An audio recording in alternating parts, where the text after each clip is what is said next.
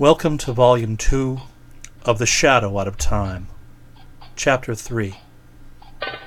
As I have said, it was not immediately that these wild visions began to hold their terrifying quality.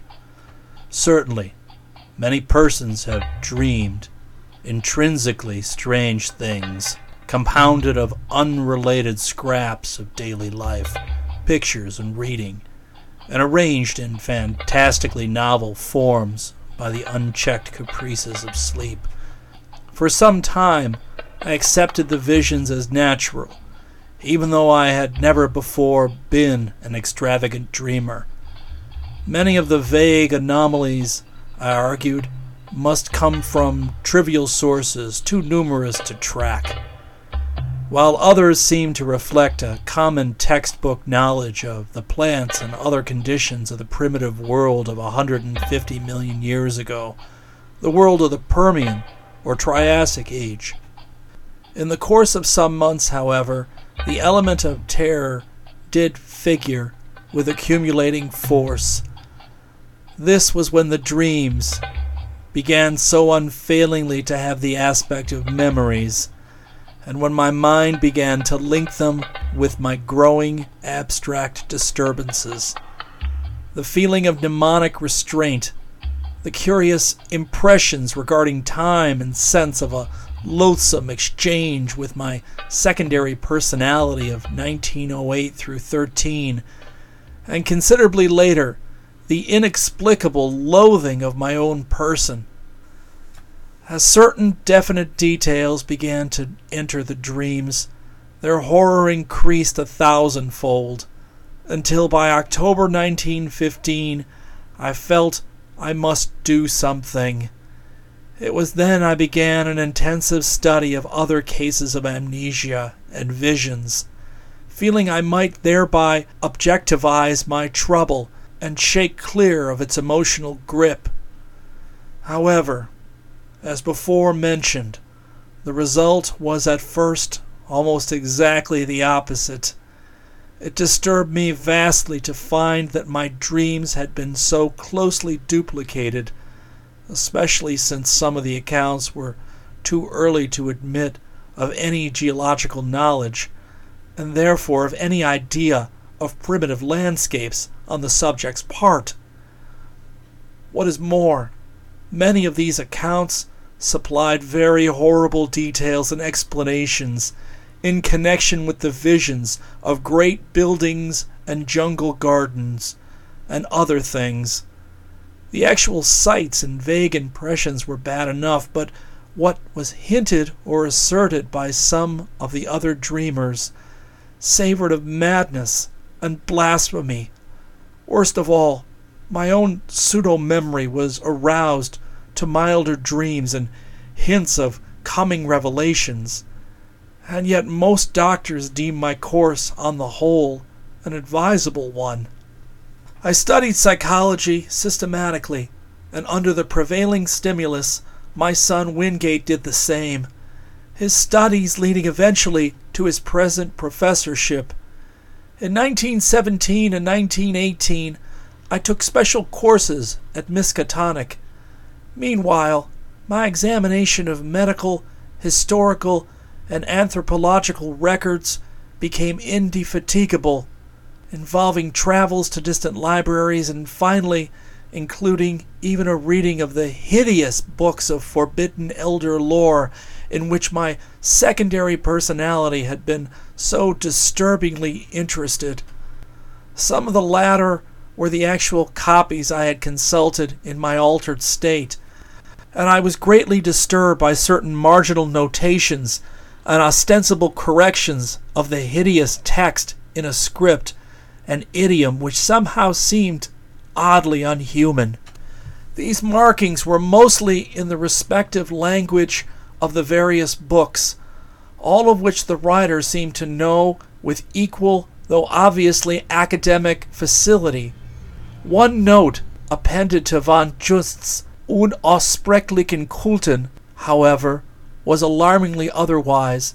It consisted of certain curvilinear hieroglyphs in the same ink as that of the German corrections, but following no recognized human pattern, and these hieroglyphs were closely and unmistakably akin to the characters constantly met with in my dreams, characters whose meaning I would sometimes momentarily fancy I knew or was just on the brink of recalling.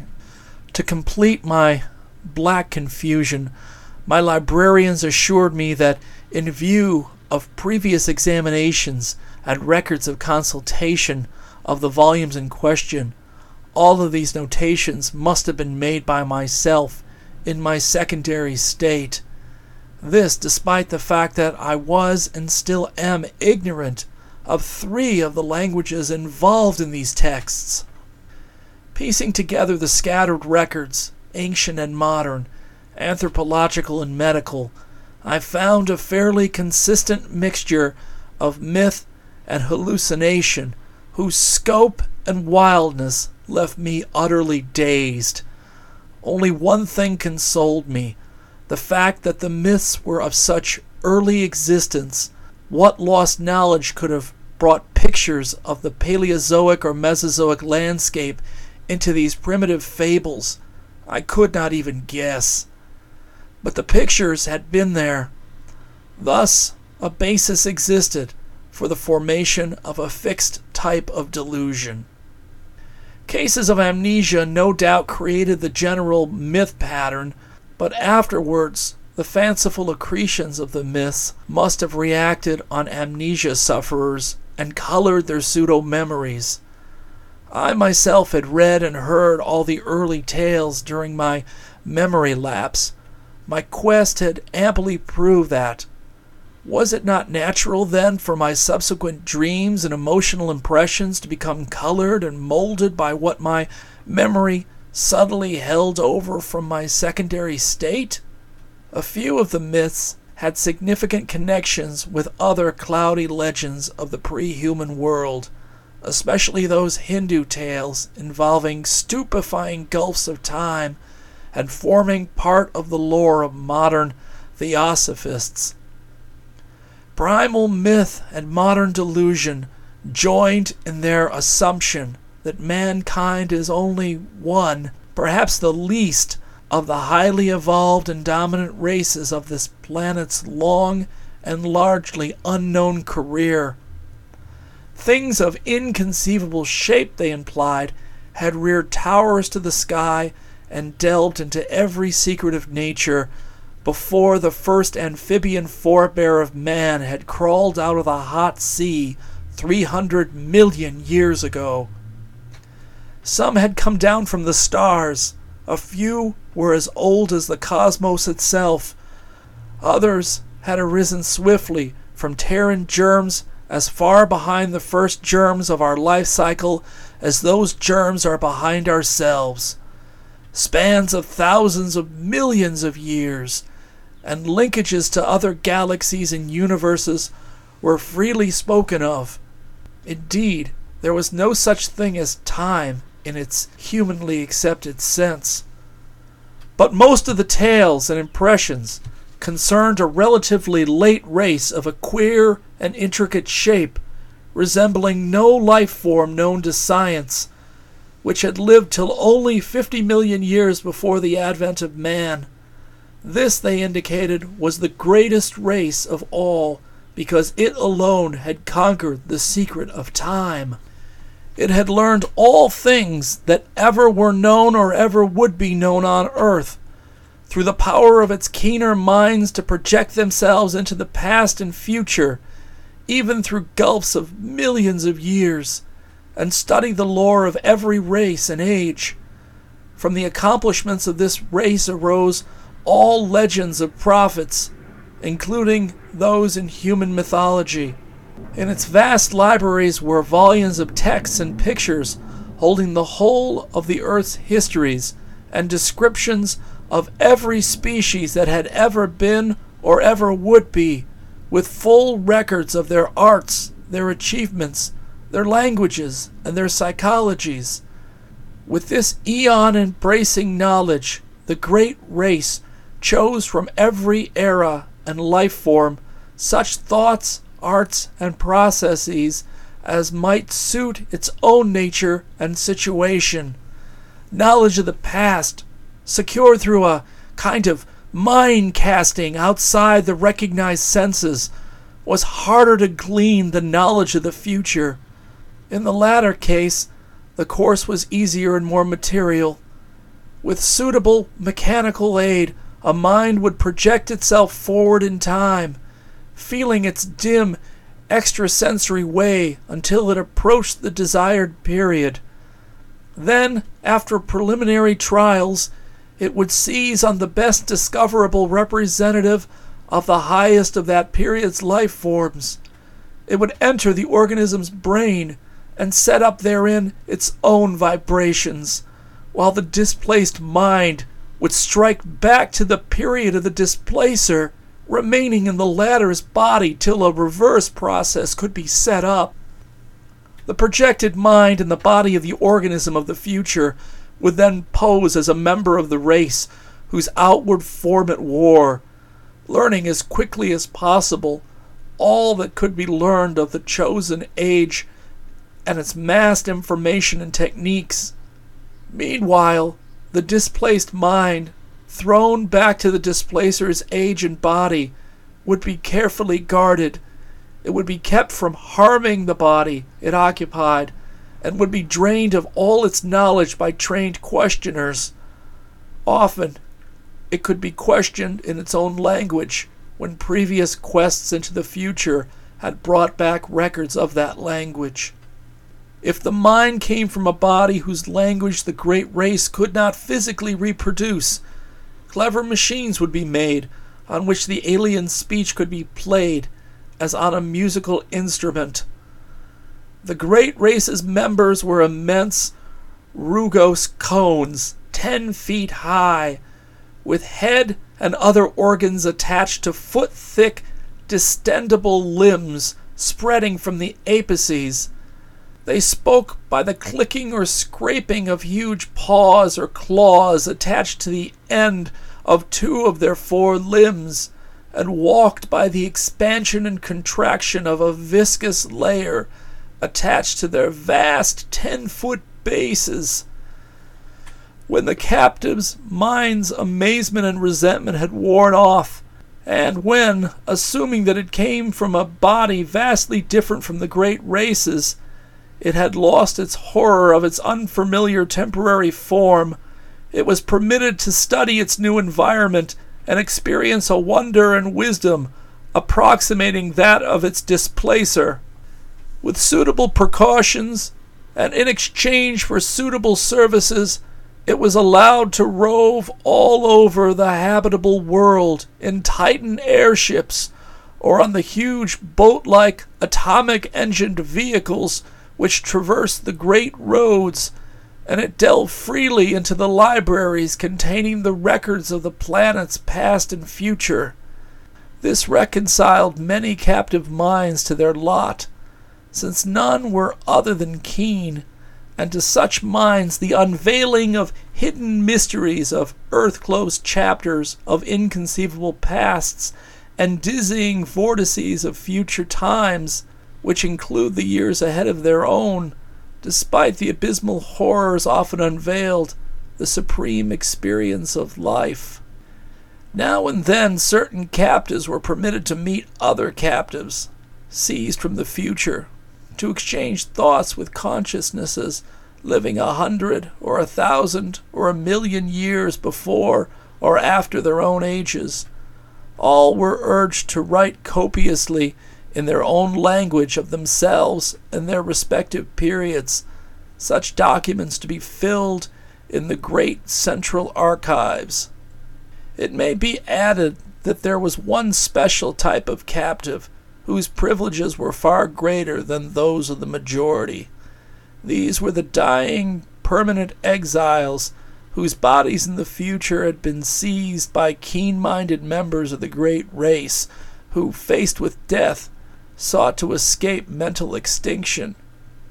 Such melancholy exiles were not as common as might be expected, since the longevity of the great race lessened its love of life. especially among those superior minds capable of projection. From cases of the permanent projection of elder minds arose many of those lasting changes of personality noticed in later history, including mankind's.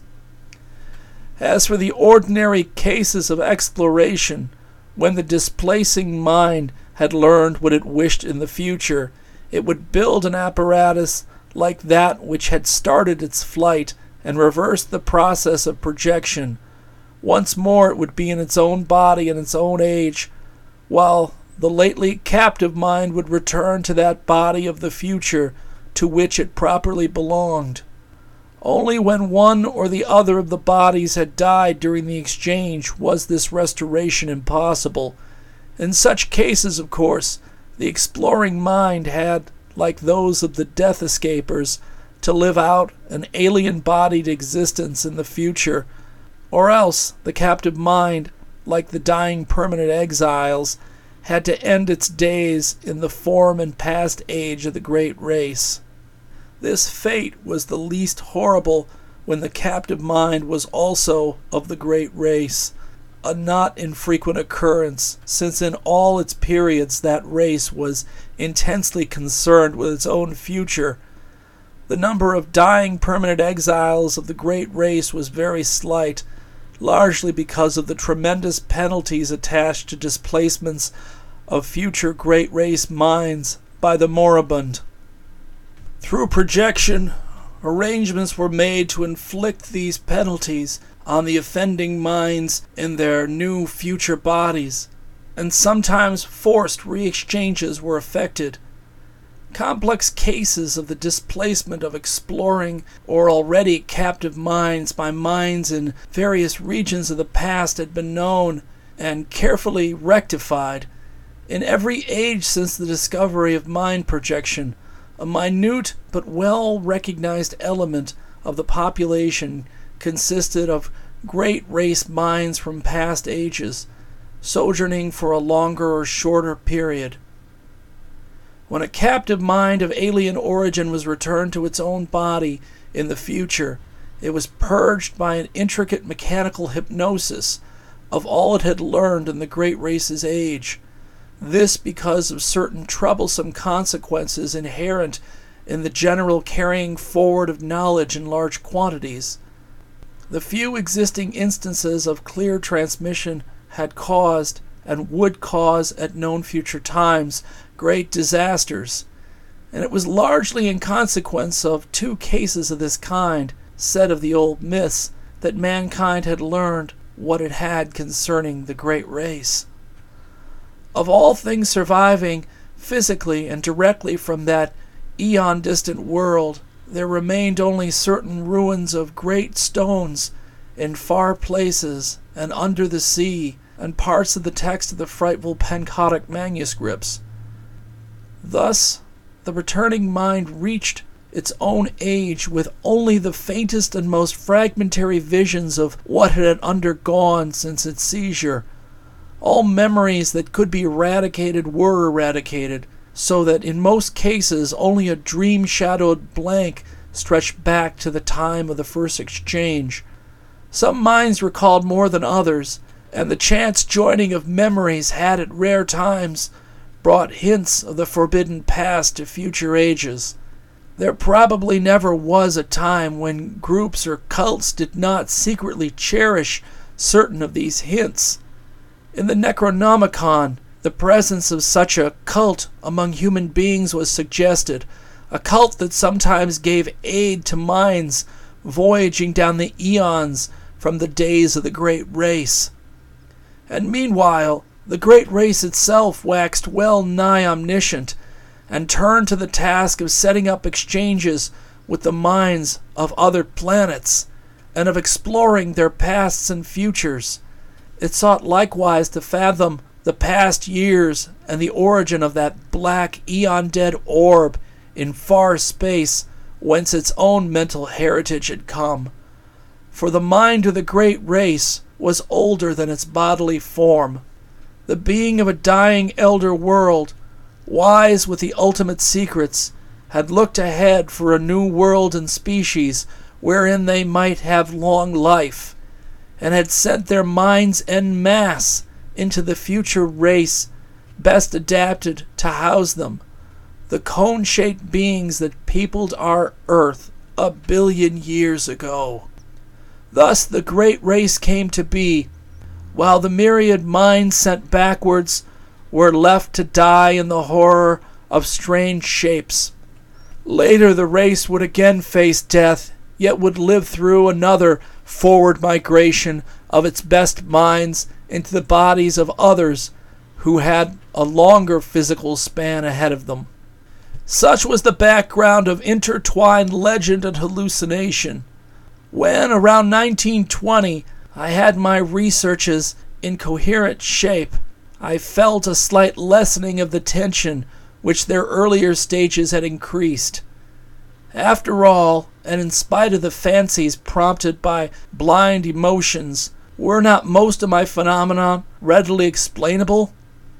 Any chance might have turned my mind to dark studies during the amnesia, and then I read the forbidden legends and met the members of ancient and ill-regarded cults.